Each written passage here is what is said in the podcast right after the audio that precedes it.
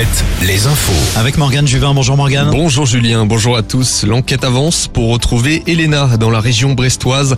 Des fouilles sont menées depuis ce matin au nord de Châtelain, à 40 km au sud de Brest, au bord de la nationale 165. Les enquêteurs font leurs recherches près de la propriété où les corps de la famille Troadec avaient été découverts en 2017 dans une zone marécageuse.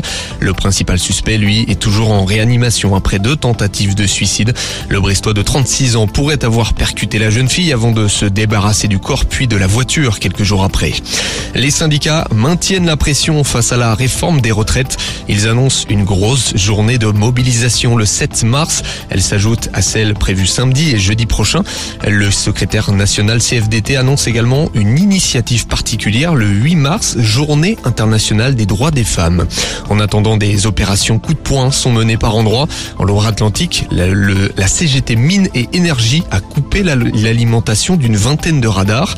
Si la sécurité routière passe par les radars, la sécurité mentale des Français passe par le retrait de cette réforme, détaille la CGT dans un communiqué. Les Turcs de France se mobilisent. Le bilan des séismes en Turquie et en Syrie s'alourdit. Plus de 17 500 morts. Face à cela, comme pour le conflit en Ukraine, la solidarité s'organise un peu partout.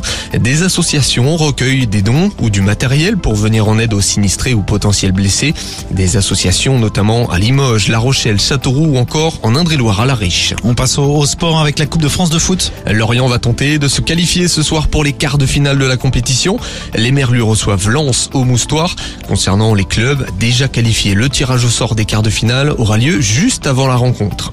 En basket féminin, les Bleus entament les éliminatoires pour les championnats d'Europe.